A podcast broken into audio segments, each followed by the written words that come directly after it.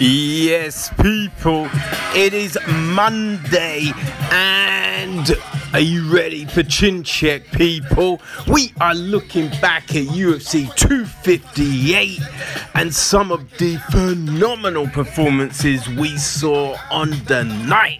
So, time to sit back and let's get it poppin'. Okay, people, so UFC 258. God damn, this card, people. We had some great fights. We had some great fights, and we also had, man, we had some, uh, I don't know, we definitely had shocks, right? We definitely had shocks. We had comebacks. It was, whew, it was a crazy ass fight card. Crazy ass fight card. And there were people that didn't win but still showed a lot of heart. Right? It, it was just packed. I we we did. we'll see. We did lose a fight. Right? So we went from 12 all the way down to 10 on fight day. You know what I mean? Like we lost what one at the weigh-ins and then one the morning of, which was a shame. But the fights we did have, yeah, they they gave us enough. You know what I mean? They they weren't shabby fights, and I think we definitely saw some. Uh, you know I mean? New cats step up, step up, and um, you know, shoot their shot. You know what I mean? People ended skids oh, it, it, was all crazy, especially the main event people. So only one early prelim, but that was cool. You know, it was a, ooh, it was a back and forth welterweight war between Philip Green and Gabe, Philip Rowe even, and Gabe Green. Now, I think the beat, there was a lot in this fight because it was close. This fight was close, and you're, you, you know I mean. I think you find a lot of people that go one way, and a lot that were going the other. You know, which I think you can see it. I, I, I think if the fight had gone either way, like I don't think anyone would have particularly have complaints because it was close was close, right? So Green, he came out with heavy shots, really looking for those heavy shots. But I think one thing, and, and you could say about both, they both kept their composure in this fight. You know, no one was panicking, rushing. But uh, yeah, Green came out hot and Rowe was he was doing a good job with kicks early on. Real good job with kicks, keeping it at bay. Now, Green was able to get in close, get a body lock takedown, but Rowe got up, then landed a trip takedown. And he had a, a big chunk of time where he was in control. Now, he lost it in the transition. He lost it in the transition, and um, Green he he went for a standing arm triangle, which he took to the ground, and you're thinking, oh, but Rowe was able to escape, right? So the first round it was close, but yeah, I think Rowe probably had the most, the the majority of the control time, even though they both had their moments. Now from there on it was a bit harder to call. Bit harder to call, although I'd probably give the third round to Green. Now, I think when you look at the fight, right, from range, Rowe was doing a very good job. He was doing a very good job, landed some big shots. Up close, up close, Green was doing work. Though you mean Rowe is still getting off shots? And from range, Green, he was landing, right? So they were both doing their thing, but you could you could definitely say from range it was Rowe, in close it was Green. You know, you can look at it like that. They both had moments on the ground, But I feel the big thing was when Green landed, there was impact. You mean? Like the big shots you could see, they were big shots, right? There, there's that big power. Now, although Rowe definitely landed some big shots, Yo definitely landed some big shots, definitely had his moments, but there, there's not the same. It wasn't quite the same, um, you know, power. And it's not to say that Rowe can't knock people out, right? Because he has. I, I, I just think Green has one hell of a chin, right? Look at the body types. Like Rowe, that gangly, tall, long reach, long limbs. Green, a lot stockier. You know, so he can absorb those shots, and he did. He absorbed those shots, and he was able to then walk through a lot. Right? He he was a he was always pushing forward. He was able to walk through and do his thing. He also really hurt frigging Rowe's uh, calves. He he was landing a lot of leg shots, right? And I mean Rowe landed some as well, but I think Greens he had that heavy, heavy leg kicks. And inside and outside, he was going for. So he was really mixing it up well. And um, yeah, he, he took away Rowe's legs. Now, this is the crazy thing. And I've got mad props for, for Green, right? Because you could see that Rowe's legs were fucked you really could. And coming into that third round, it was a case of, oh, if he really goes at the legs, it could be done, right? It could be done. And he hit Rowe. Rowe just, bro, he buckled. And um, he went down.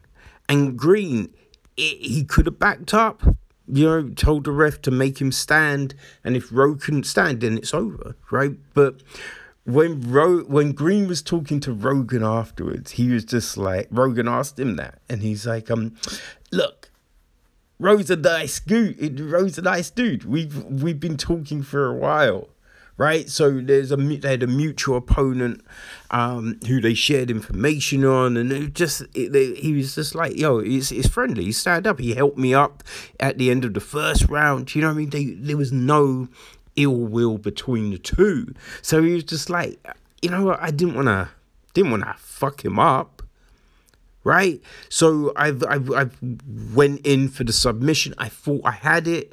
You know, he escaped. Eh, it is what it is. Yeah, and I'm like, you, there's a there's a respect there, you know. I I I dig that, though. You mean probably not the wisest of decisions, but he, you know he he had faith in his submission game, which you know I, I definitely think, hey, if you feel that you have an advantage somewhere, go for it, man. So he had that, but it was just that mentality of, listen, I don't have to win and damage my opponent. You know, so um, yeah, I you know, I, I it, was definitely um an interesting thing for Green to do, but uh, it was it was pretty cool. Now, one of the judges did give it, um, what was the score? He gave it 30 27, right? It was weeks. He gave it 30 27, and I'm like, look, is, it's a 29 28 fight. It, it wasn't 30 27, but it, it was close and there was definitely moments I was going into the third. I was thinking, oh, I think this could be Rowe's. but with the leg punishment and everything like that, I was like, yeah, I I, I I'd probably say green. So it was crazy close. I wouldn't say it was 30 27. I'd say it was 29 28. But it was a fun fight. It's definitely a fun fight, and I think there is good takeaways for both from this. So the prelims proper opened up with a catch weight bout because it was a late edition. Normally these dudes are bantamweights. So we had Andre Ewell against Chris Gutierrez. And like I think the big thing with this fight was the leg kicks. Definitely was the leg kicks. Because, you know, we saw from the start that you real fast hands, real fast hands, and he was doing a very good job of darting in and out, landing that jab. You know, that's what that's what he was doing very well. But Gutierrez, he was hitting that leg kick, and we'd seen him. You he stopped Cody Durden with leg kicks, so we know how good those were.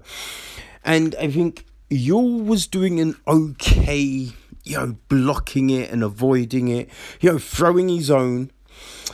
But as things kind of went on, right, the the leg kicks started a little bit more, and I think you saw Ewell try and change his game up a bit.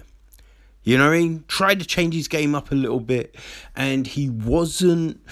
He went away from the darting in, the movement that was, you know, really giving him a, a, a good stepping in the fight right so we um so he kind of stopped that for a bit and like i think at first it wasn't so much because of the leg kicks had fucked his legs up but he he was trying to maybe throw Gutierrez off, you know, try something else. But as the fight went on, and especially in that third round, you could definitely see that his movement was compromised. You know, was compromised, but you you have to say you didn't. You know what I mean? At no point did he stop trying. Right? There was definitely um, you know, props to you for for still trying to come forward, trying to do his thing with the kicks. But Gutierrez, you know, was doing very well with them. And um yeah, I think it was his reversal as well of a takedown in that third round. You know, I, I think they are the big things that, yeah, that like kind of turned this fight for Gutierrez. You know, because I wouldn't say it was um like it wasn't one sided. Definitely wasn't one sided. So I mean some of the judging I think one judge gave it 30 26. And I was a bit like, I don't know about that. Right? But I, I do kind of feel there was a point where Gutierrez was kind of taking over. But yeah, you know, a decent fight. So from there, we go into the ladies' strawweight division, and we had Polyana Viana against Mallory Martin. So this one started off, and you know, Viana, she was utilizing that jab well, utilizing the jab well, started to throw some kicks, and uh, you know, Martin caught a kick, pushed forward, and gets a takedown. Right? Maybe not the wisest thing. I mean, not the wisest thing to engage with Viana on the ground. You know, and especially because of the longer limbs and all of that. Because she was doing some nice work off the back, kept her moving, right? So, not allowing Martin to throw a, a lot of shots, you know, keeping her balance while, you know, moving around to um, distract Martin from what she wanted to do. You know what I mean? And that was obviously get those legs up, get those legs up the body to then attack with arm bars, triangles, all of that kind of jazz, right? And yeah, Viana, she decided, I'm going to try for a triangle, right? So gets a triangle. Now, it wasn't fully in. Wasn't fully in. So, Martin, she is, you know, she's doing the right things to try and defend. And she gets to her feet. Gets to her feet. Now, what she could have done is what usually in that kind of position, shake, right? You you shake, but it's a slow kind of thing. You know what I mean? Just some movement, shake, and and l- slip out right? And she was close to doing that. Unfortunately, Martin went for the the other form of escape. Now, it has worked for people, right?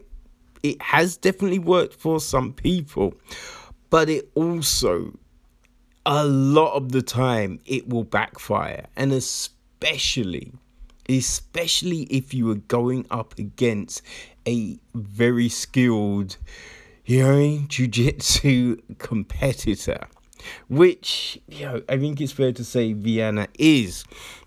So Martin slammed her. Martin slammed her, which put her deeper into the choke, right? So where it wasn't fully locked in, the slam put Martin real into it, allowed Viana to lock it up, which never great, right? Never great. So um yeah, so it, it, you know she slams it, it it goes in right, but Viana she decides now to um you know, switch it slightly. So she extended the arm, extended the arm. Martin, you know, she's trying to defend, trying to defend, but in the end, she has has to tap. I think she gave a verbal tap as well. But uh, yeah, it was a very nice win for um, Viana, who showed real real smooth, you know, jujitsu, man. It was real smooth jujitsu, you know? Uh, so, yeah, that was a great win. And it took us into our fight Belal Muhammad against Dhiego Lima in the welterweight division. So I feel the big thing in this fight was Muhammad's. He's just suffocating forward pressure right? That was the, the real big issue for Lima. Spheres, Lima was working that jab. He was working that jab, which was, you know, landing. You know, he, he was doing an okay job with it, right? But he's only throwing the jab. Only throwing the jab. You know, it was just one twos, one twos, one twos. And you kind of think that if Lima had have put more combinations together, it might have worked better. And what we saw was like, because in that first round, it was Muhammad pushing forward. He was trying to get a takedown, and Lima did a great job of stopping that, which was huge. You know, because in the fights before, he was getting taken down all the time. So the fact that you can see that Lima has been working on this, that's big, right? And he, he done a very good job. But it's that control. And even though Muhammad wasn't getting the takedowns, he's still, you know what I mean? He, he he's still putting the pressure on Lima. He's still draining, right? He was working the body, body shots, all of that, and it's just that oppressive, oppressive octagon control. Now, at the beginning of the second round, we saw Lima come out and and take the center himself, take the center and push forward, and he was definitely having a better round. Right? It was working a lot better for him with moving forward. but he couldn't sustain it. Right? He he went back to letting Muhammad take the lead, take the lead and push. Right? And that's where yeah, Muhammad was doing his best work. Right? Because again, as I said, look, Golema wasn't wasn't throwing wasn't throwing anything that Muhammad really gave a damn about, right? What we wanted, well, I mean, what we needed from Lima was something big, right? If if it was a you know, a big knee up the middle, a front kick, something to make Muhammad go, oh, I can't just keep on doing this. Oh, I better be careful because you know he's got that right? That that that's what um yeah that's what Lima needed. And unfortunately for him he didn't have. So muhammad was able just to kind of implement his game plan implement his stifling stifling game plan. And eventually in that third round he finally was able to hit a takedown. You know he, it was about a minute left in the round, and um, yeah, then it was just the Muhammad show. You know, he, he was attacking with the rear naked and just doing his thing. It was just that control. Just that control. Which, you know, it, it didn't look fun. it really did not look fun. So, uh, yeah, you know, Muhammad goes to 18 and 3, which, yo, hey, you could definitely feel he's going to get some movement. And there's a lot of welterweights that just be like, I don't know if I want that. Don't know if I want that. But, you know, it, I feel it also possibly showed how you might be able to beat him. You know, you just need to stop that forward motion right? But can you? That's the question. So from there, we go up to the middleweight division and our last fight on the prelims. We, oh, this was a good one, right? We had Anthony Hernandez against Rodolfo Vieira. Vieira unbeaten and just, ugh, you mean a jiu jitsu beast. I think with this fight, what it showed, what it showed people is don't give up. You know what I mean? And we had two fights that really epitomized that fact. You know what I mean? Just keep going, keep working, have confidence in your game. Because if you can weather a storm, who knows what can happen? Right? So, you know, Vieira came out and landed a huge, huge takedown, right? Slammed Hernandez.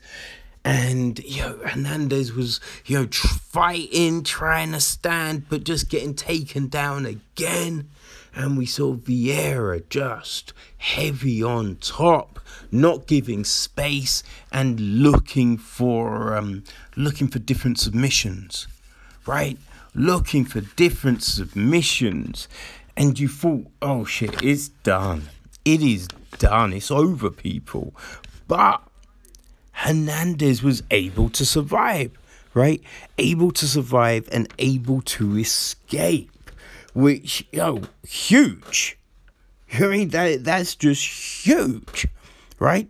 So, man, I, I think it was probably, I don't know, maybe a minute and a half left, right? Goes back to the feet. Back to the feet. And on the feet, Hernandez. Hernandez is doing doing good, but it was weird because Vieira just looks a little plodding. Looks a little plodding, and boom, Hernandez catches him. Catches him with a big, big hook, and you're just like, oh fuck, Vieira's rocked. Vieira is rocked. You ain't now Vieira being smart, he, he he's he's trying to get back, trying to get back in and get it back to the ground. But because now he's rocked, right? Now he's gassed. It's it's allowing Hernandez to stuff the submission attempts because they're not very well set up. It's desperation mode, you feel me? So, uh, yeah, it is Anthony Hernandez landing big shots, trying to end the goddamn fight. We're like, whoa, whoa, whoa, whoa, what? Yuri? And at the end, Hernandez, he's um you know, he throws a triangle on, throws a triangle on, and then you're like, whoa. But Vieira is able to escape, but it's just like that thought of, what the fuck? Imagine if Hernandez could pull off a submission. How crazy would that be, right? So, second round, you're thinking, I don't know if this is enough time for uh, Vieira to. Um, you know, get his wits about him. So Hernandez is comes comes out with pressure, right? Comes out with pressure, but Vieira able to get a takedown, right? He takes the back, takes the back, and you're like, ooh, but you know what I mean? But he he slips off, slips off the back, which you're just like, ooh, never good right? So they're back on their feet. Hernandez hits a head kick, hits a head kick on the on the cage, then lands two elbows, two big elbows. Vieira is he is just done. You could see he has got no energy, no energy, right? So uh, yeah, you're just like, oh, what what's gonna happen here, right now? Vieira manages to get a takedown, but Hernandez scrambles, right? Scrambles and um, gets Vieira's neck. Gets his neck and, you know mean? Drops back. He's got that guillotine. And you're just like, oh shit. Because when someone is gassed, that changes everything. Changes everything. You know, I mean, look, look what happened to um, oh Gian Villante against Maurice Greene. Wasn't even in a proper head arm, and he taps because he was just so gassed. And uh, yeah, Vieira tapped. Vieira tapped. They're the multiple time jiu-jitsu champion had to tap to, you know, Fluffy Hernandez. It was crazy. Like, no one, absolutely no one envisioned this. You know, if Hernandez was going to win, you're thinking, okay, it's going to be a knockout, a decision, something. But no one no one thought he was going to tap Vieira. It was insane and a great way to lead us into the main card. You know, now I think the big thing with because when you look at it, Vieira is so so big, right? He is just built. He's hench. You know, and you just think when someone is getting big takedowns, right? He picks him up and he slams him. Now, you've got those small takedowns, those subtler takedowns. Get a single leg, run the pike, you know, a trip, something like that. Small, it's easy. But when you're going for those big, big takedowns, you're using a lot of energy. You're building up that lactic acid with those huge movements. And with all those muscles, you think that's possibly what did it. He burnt himself out at the beginning, burnt himself out with all those movements. Also, I think when you've, you know, you've been out for a little while, right? It feels different.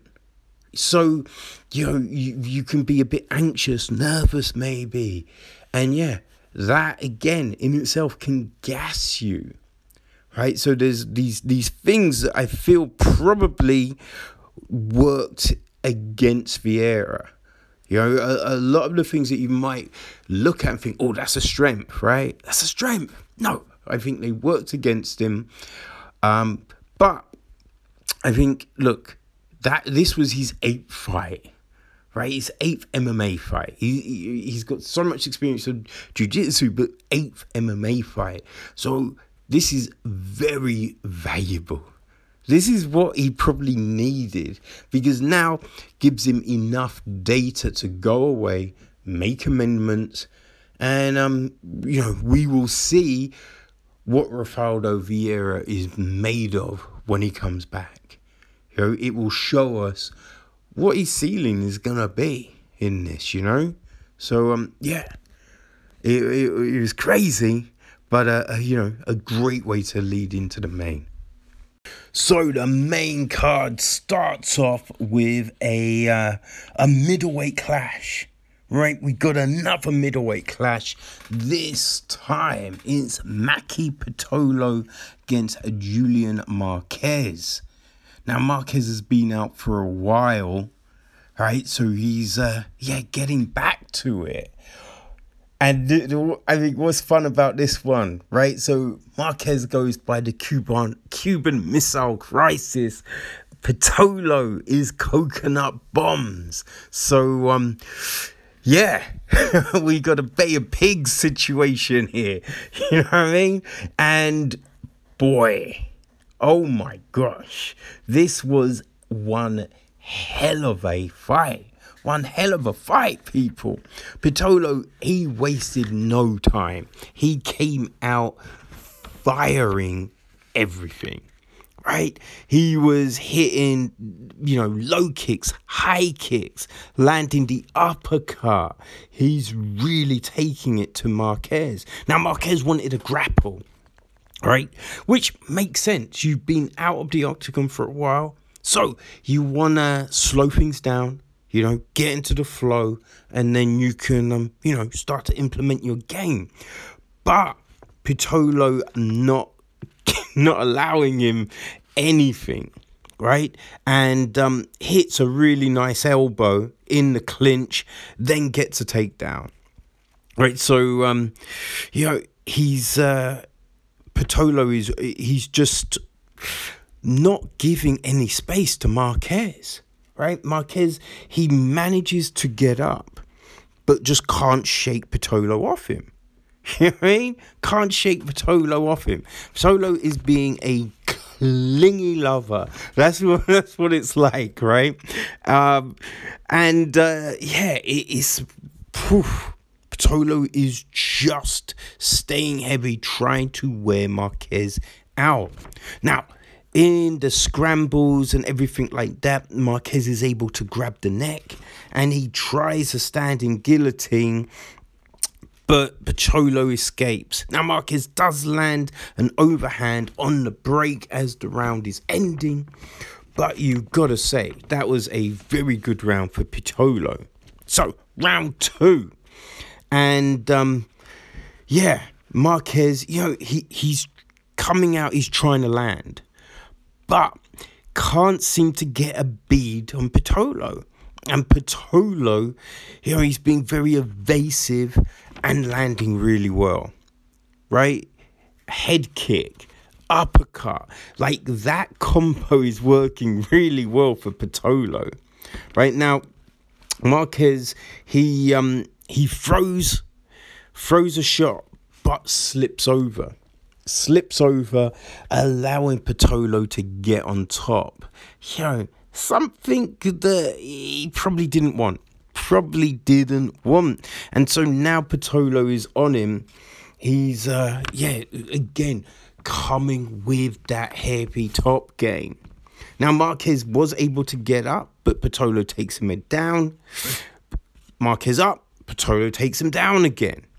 All right so uh, yeah, that that's how it's kind of playing. Now, when Pitolo, um, yeah, he, he, he, you know, he's going for stuff. Marquez is able to get up. Now, Pitolo shoots to get another takedown. Doesn't follow through, though. Doesn't follow through. And you don't know. You're like, ah, is Pitolo getting tired? I don't know. But him not pushing through allowed Marquez to stuff the takedown and then attack with his guillotine. Right, attack with the guillotine. And he, he's he's trying it several times and it's looking tight. But Pitolo's able to escape and you know he he's able to then get into mount end around on top.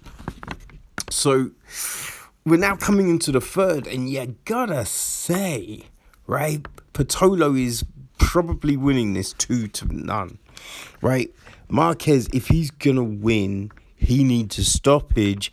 And I mean, it's not looking like that's to happen, right? We're seeing a lot of good stuff from Pitolo here. But, you know, who knows? So, third round and Pitolo, he is coming with that pressure. Coming with that pressure. But you know, you gotta give Marquez a lot of props because he's showing heart. He isn't giving up, and he's still slinging, which is definitely good for him because he lands and he manages to hurt Pitolo. Right? So, um, it is, you know, now it's getting crazy. It's getting crazy. You know, so they're they're going back and forth. Pitolo's trying to survive, and um, yeah, Marquez hits an elbow, right? Hits a real nice elbow. So they're grappling. They're grappling. It's getting crazy. Marquez goes for a guillotine, but Pitolo is able to escape. He gets the back and he's trying for a rear naked. Can't get it, and they're back on their feet. So Marquez again lets the hands go, hurts Pitolo. Hurts Pitolo with an overhand and then lands a nice knee to the head. So, oh my gosh, it, it's definitely getting crazy. Definitely getting crazy here, people. So, the fight now goes to the ground right? Marquez, he locks up an anaconda and you're thinking, oh, what's Pitolo gonna do? Pitolo tries, but can't escape. Can't escape and has to tap. Has to tap. It was. I mean, this was so crazy because you didn't think from the way everything had been going, it looked like Pitolo was taking this fight. But Marquez, he just didn't give up, stayed with it. And hey, you you you have to give him mad props for doing that. You know, was able to survive. He, he was able to get around that you know long layoff and the um, the obvious you know rust that was there because I think he was struggling with uh, you know getting into the flow of things getting his range and all of that at first.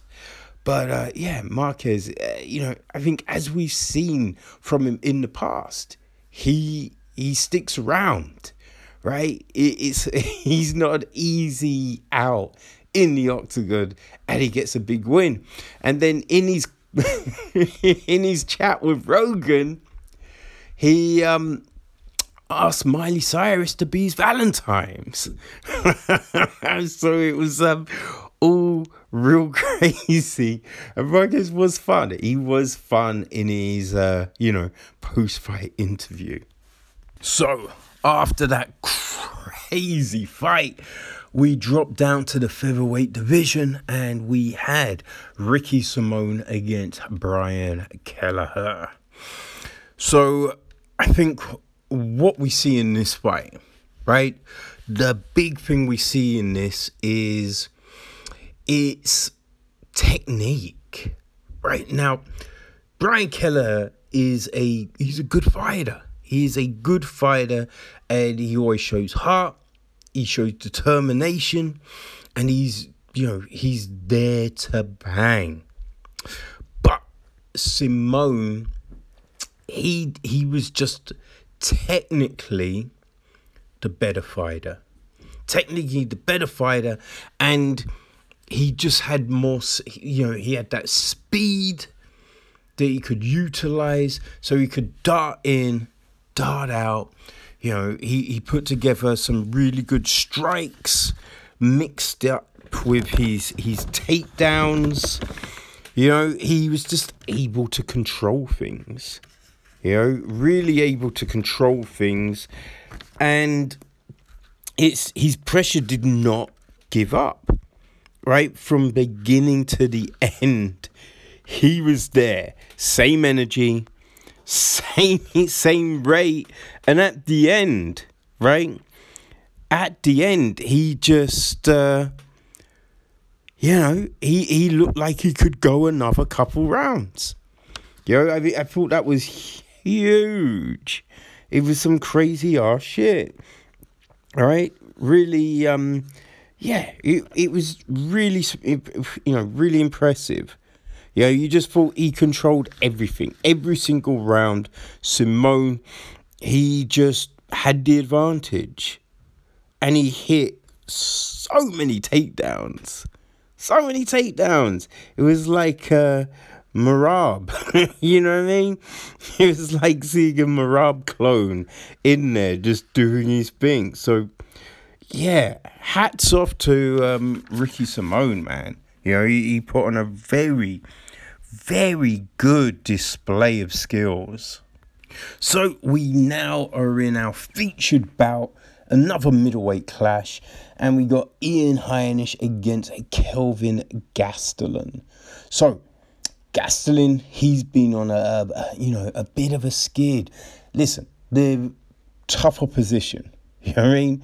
Tough opposition, right? So Adesanya, Darren Till, and um, God, Hermansson. Yes, Hermansson. Right. So I think the thing with those, like, he really, really pushed it against Adesanya. And I think that was a split, right? The Till fight was a split. And the Hermansson fight was a, uh, you know, a just a quick submission, you know, leg lock. So it's hard to be like, oh, well, Gasoline is done, you know, but it is three losses. So he's going up against Ian Heinisch, who um, got a big win in his last fight.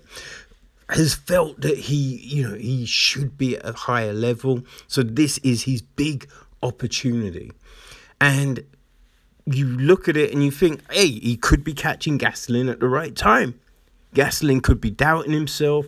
He, you know I mean? He could be very hesitant, which, you know, allows for openings and for Heinisch to implement his game. So when this fight starts, you know, Heinisch gets a, a quick takedown, and you just think, oh, that's not good, right? I, I wonder what, you know, he can do. But Gastelum, he did not panic. He gets up.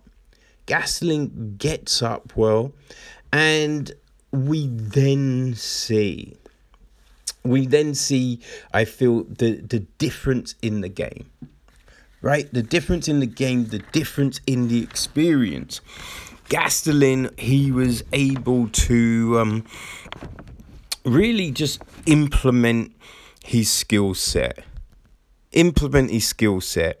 You know, he's able to, uh, you know, he's able to get his own takedown.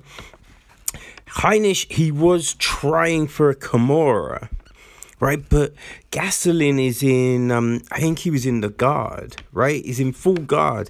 And it's hard to get a Kimura in the um, in the position Gastelum was. You know, because Gastelum, he, he did what he needed to do. He changed his position, right?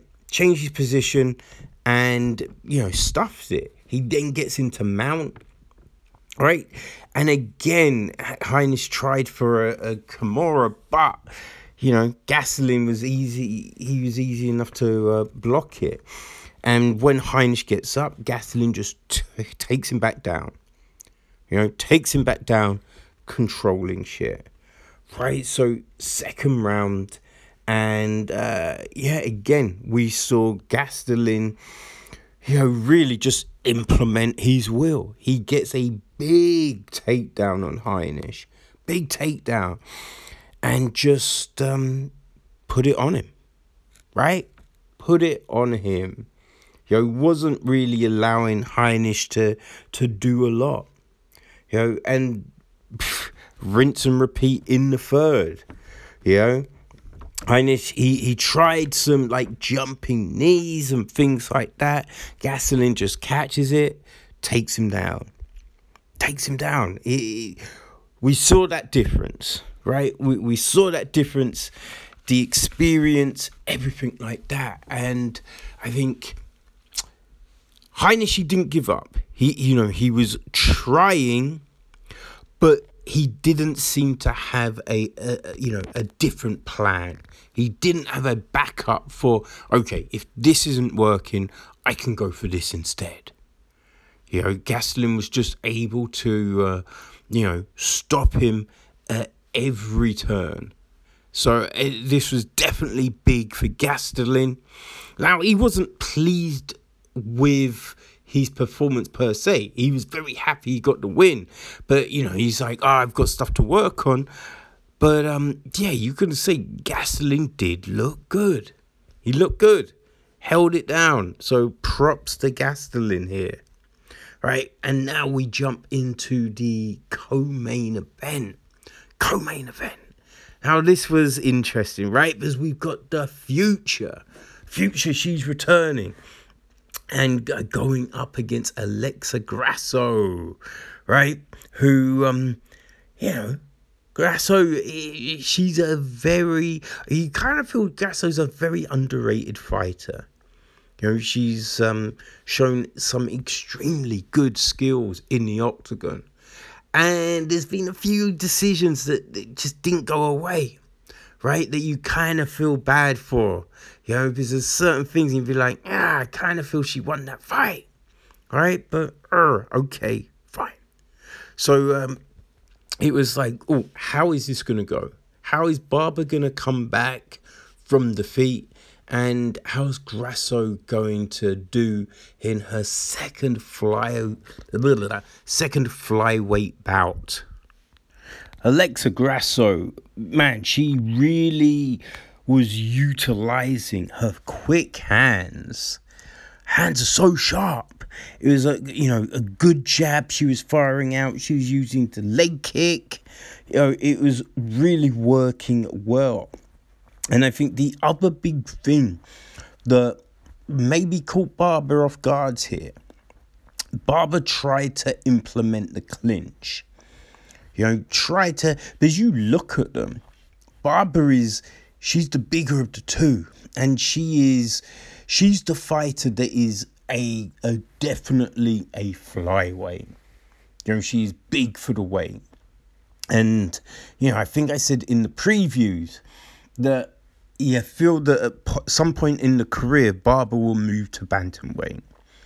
But in the clinch, Grasso held her own and was able to reverse Barber for the majority of the time, right? So a lot of great clinch work from Grasso. She's hitting elbows and knees inside.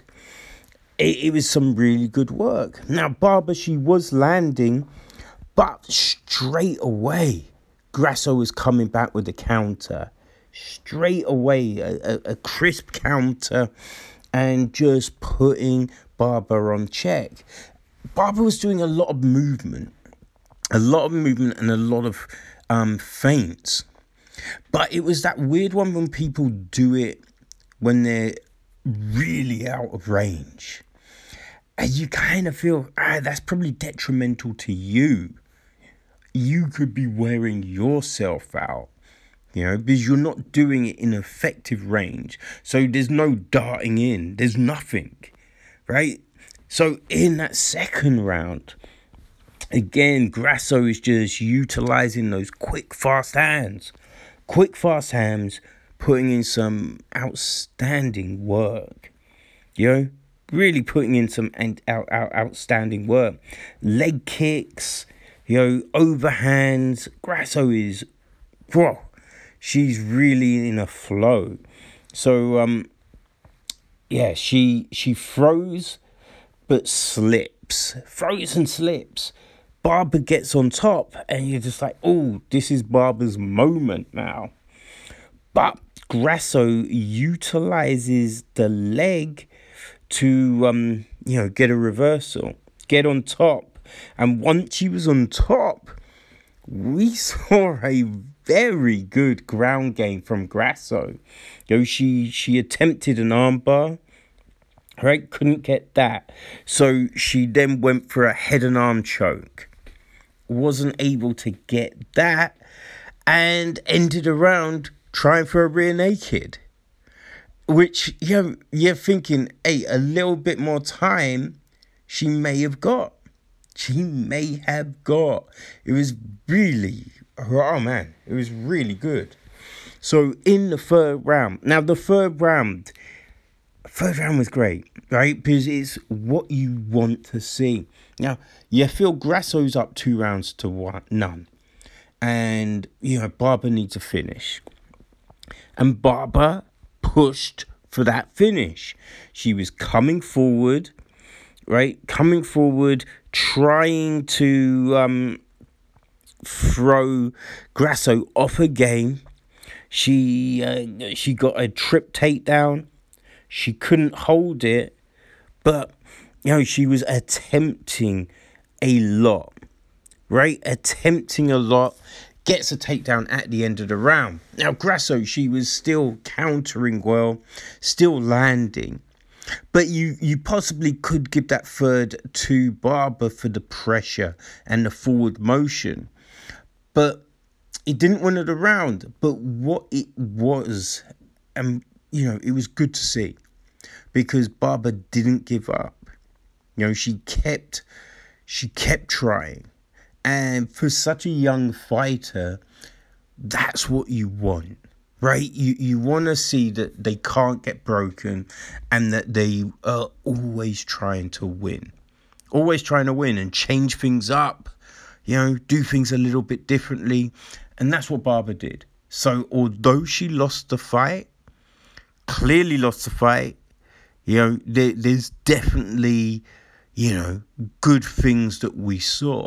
And Grasso, oh, Alexa Grasso looked great, looked really good, and we saw new tools. You know, the ground game, whew, oh, we hadn't seen that. You know, she she looked very slick. So yeah, that was a really really good performance from uh, Grasso. So now we go to the main event, right? The fight, the encounter everyone has been waiting for. Can Gilbert Burns take Kamaru Usman's welterweight championship? Does Gilbert Burns show that he had the advantage in the training? Right? We get we get the answers. We get the answers to all those questions every one of those questions that we had. And um yo, this fight people had everything. It had everything, right? Starts off and Gilbert Burns, he came out hot. He came out real hot. You know, like I don't know. Yeah, maybe they had that thing like we know that, but Kamaru starts off slow, right? We know if we're going to win, the best time to do it is in that first few seconds. Throw him off and then go for the kill.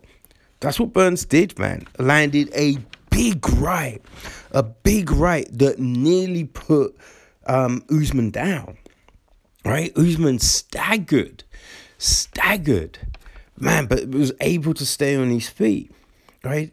And um, yeah, Burns, he, whew, he was then trying, trying, going for the kill people. But I mean, something that was really impressive Firstly, Usman was able to take that shot. I mean, that was just insane.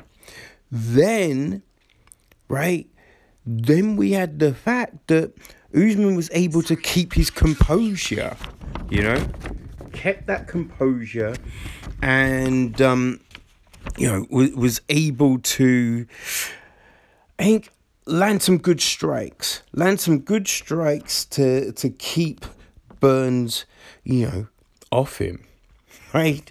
So yeah, it, it, it was um was some interesting shit, right? But Burns, you know, he really man, he he was just trying to kill Usman. Right now, there was a there was a moment when um Usman he goes down right? you know, just in some exchanges, not from a punch or anything like that.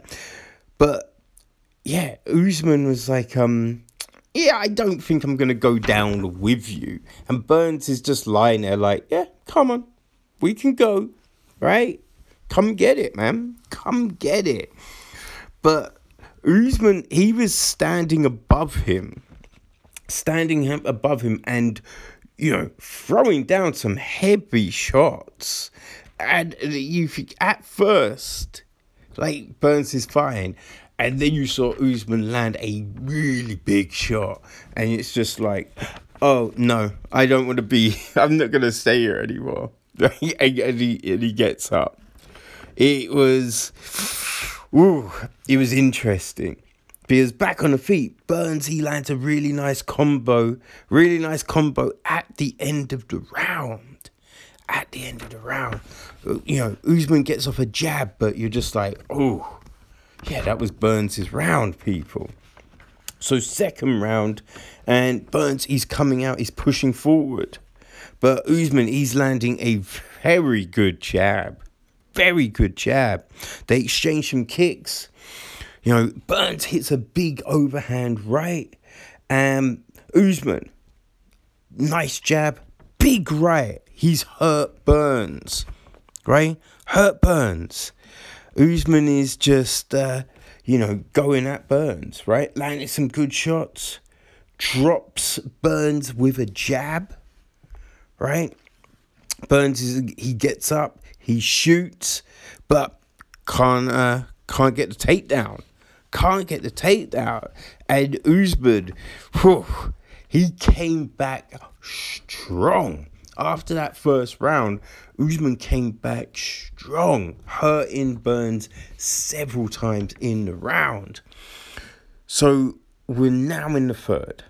Now in the third round, Burns is trying to push forward, right? Trying to push forward, trying to push that pace. But Usman, he, he fires a, a crisp, sharp jab down the pike. Burns goes down. Burns goes down. Usman is above him, dropping fire. Dropping fire. Burns, he's, he, he's trying to cover, but he's eating, eating, eating shots. The ref has to jump in. And still, people, and still the Nigerian nightmare, Kamaru Usman retains the belt. And the emotion in there was, whew. I mean, Burns is, man, he's just, ugh. It's breaking down, man. He, he's so upset, so upset. But props to Usman wasn't gloating, wasn't gloating. He he he just sat there. Sat there, wasn't like running around celebrating. He he just waited, waited for Burns to um, thing, and then he walks over and he embraces him. You know, they share some good, some real nice words. You know what I mean? It it was classy as fuck, man. It was classy as fuck. So all props to Usman. Then he calls Masvidal, calls calls Masvidal out. You know, I mean, he's like, listen, I'm gonna fuck anyone up. I'm gonna fuck anyone up. But, man, give me Masvidal.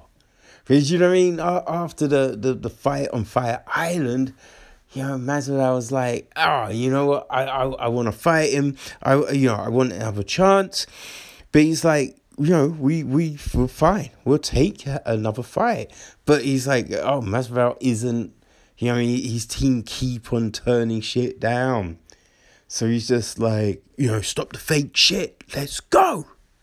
So um, I don't know, man. I do not know what's gonna happen. There are some really good fights. There's some really good fights. You know, there's a lot of potential there, but I don't know who's gonna beat Usman. I don't know who's gonna beat Usman, right? Because he looks so good. You know, at the big shot at the beginning and then just came back and dominated. Came back and dominated. We thought that Burns was going to have the speed advantage. Usman, that jab, that jab. You know what I mean? So, and a stoppage, right? Early on, that was the big knock against Usman. He's not stopping people. You know? Well, stopped Covington. Now he stopped uh, Burns. So, Kamaru Usman. Damn. He is. Oh, he's a problem. He's a problem. And he broke GSP's welterweight win streak record, which just in and of itself is huge. Now, not all title fights, right? Because G- GSP, he did it with title fights.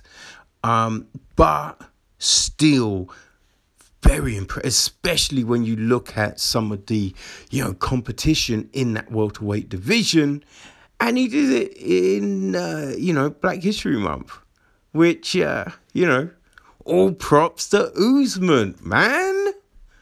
All props to Usman, the first African champion. Kamaru just showed how much of a fucking badass he is. So yeah, it was great. It was, it was definitely a great end to a very fun pay per view. Okay, people. So, as we draw to a close on another episode, um, you know, let's address a a few things, right? That obviously came out. So, performance of the nights. Well, we had four right? There wasn't a fight of the night. I mean, you know, I, th- I feel we could have gone um, Greene Rowe, right? That was a great fight. Um, you know, uh, Marquez Pitolo, that was a you know, it was a great fight. Barber Grasso, but for um, performances, it makes sense, right? So Polyana Viana, she got 50. Anthony Hernandez got 50. I mean, how could you not? Right? Julian Marquez again. How could you not? And then Kamaru, right? He, he definitely deserved that check, man. So um, that was big, right? So uh, we did that.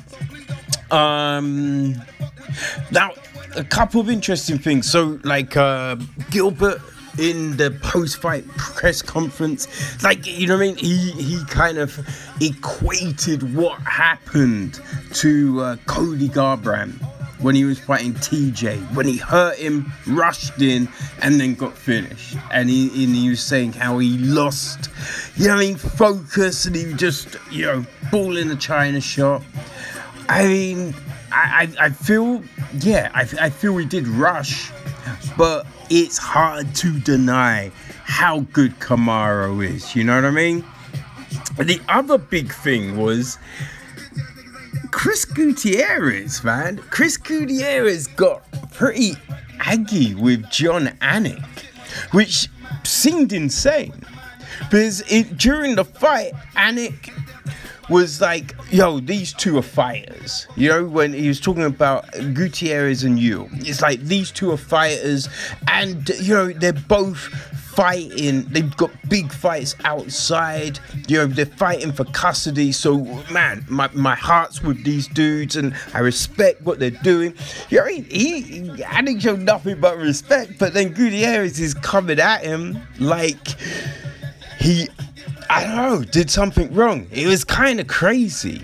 Gutierrez like did delete the tweet, but it's a bit like, yo, I mean, if you've got beef, man, like you kind of feel send Anik a DM at least. You know what I'm saying? It's, it's a crazy thing to see. Crazy thing to see. But uh yeah, you know, it, it, was a fun event, man. It was a fun event, but we have fight news, people. All right. So, um, unfortunately, Emily Whitmire is out of her fight against Sam Hughes. Right, it was meant to take place on the 27th of February, but um, Whitmire's got an injury, so she's out. Now, Hughes was a late replacement. Um, so we'll see what happens. You know, we'll see if they try and find someone or, you know, just move that fight. Um, now, on the 27th, but this time of March, Abu Azaitar will be fighting Marc Andre Barriault. So that's a fun one. Uh, we've then jumped to the 10th of April Jack Shaw will be fighting Hunter Azure. That's a good fight for sure, man. You know I mean? I, I think that's a nice step up in composition right? Then the following, no, actually, it's not the following week. it's the 24th of April, yeah, which is UFC 261. Danaa Batgerel will be fighting Kevin Natividad. So uh, that's interesting. Um, then we jump to the 1st of May, people. 1st of May. And um, we will be seeing Andreas Michailidis against KB Bhullar. I, I, you know what I mean? I, I feel Bhullar wants to, um, you know, have a strong performance here after his debut didn't go quite to plan. Then on the 15th of May, Gina Mazany will be fighting Priscilla Cachoeira. Haven't seen Cachoeira for a while, so um, yeah, that's a good fight. That's definitely a good fight. Uh, then we jump to the following week on the 22nd of May. David Dvorak will be fighting Raulian Paiva. So, man, we've got some good fights to look forward to, people. But, man, this Wednesday, we will be previewing Derrick Lewis against Curtis Blaydes. Ooh, that's an interesting one, man. And these two have been going at it for a while, so uh, yeah, looking forward to that card. I think we've got an LFA at the weekend as well. So if that's for sure, we'll, uh, you know what I mean, try and um, take a look at that card too. But yep, people, that is us. We will catch you on Wednesday, alright? So, um, peace.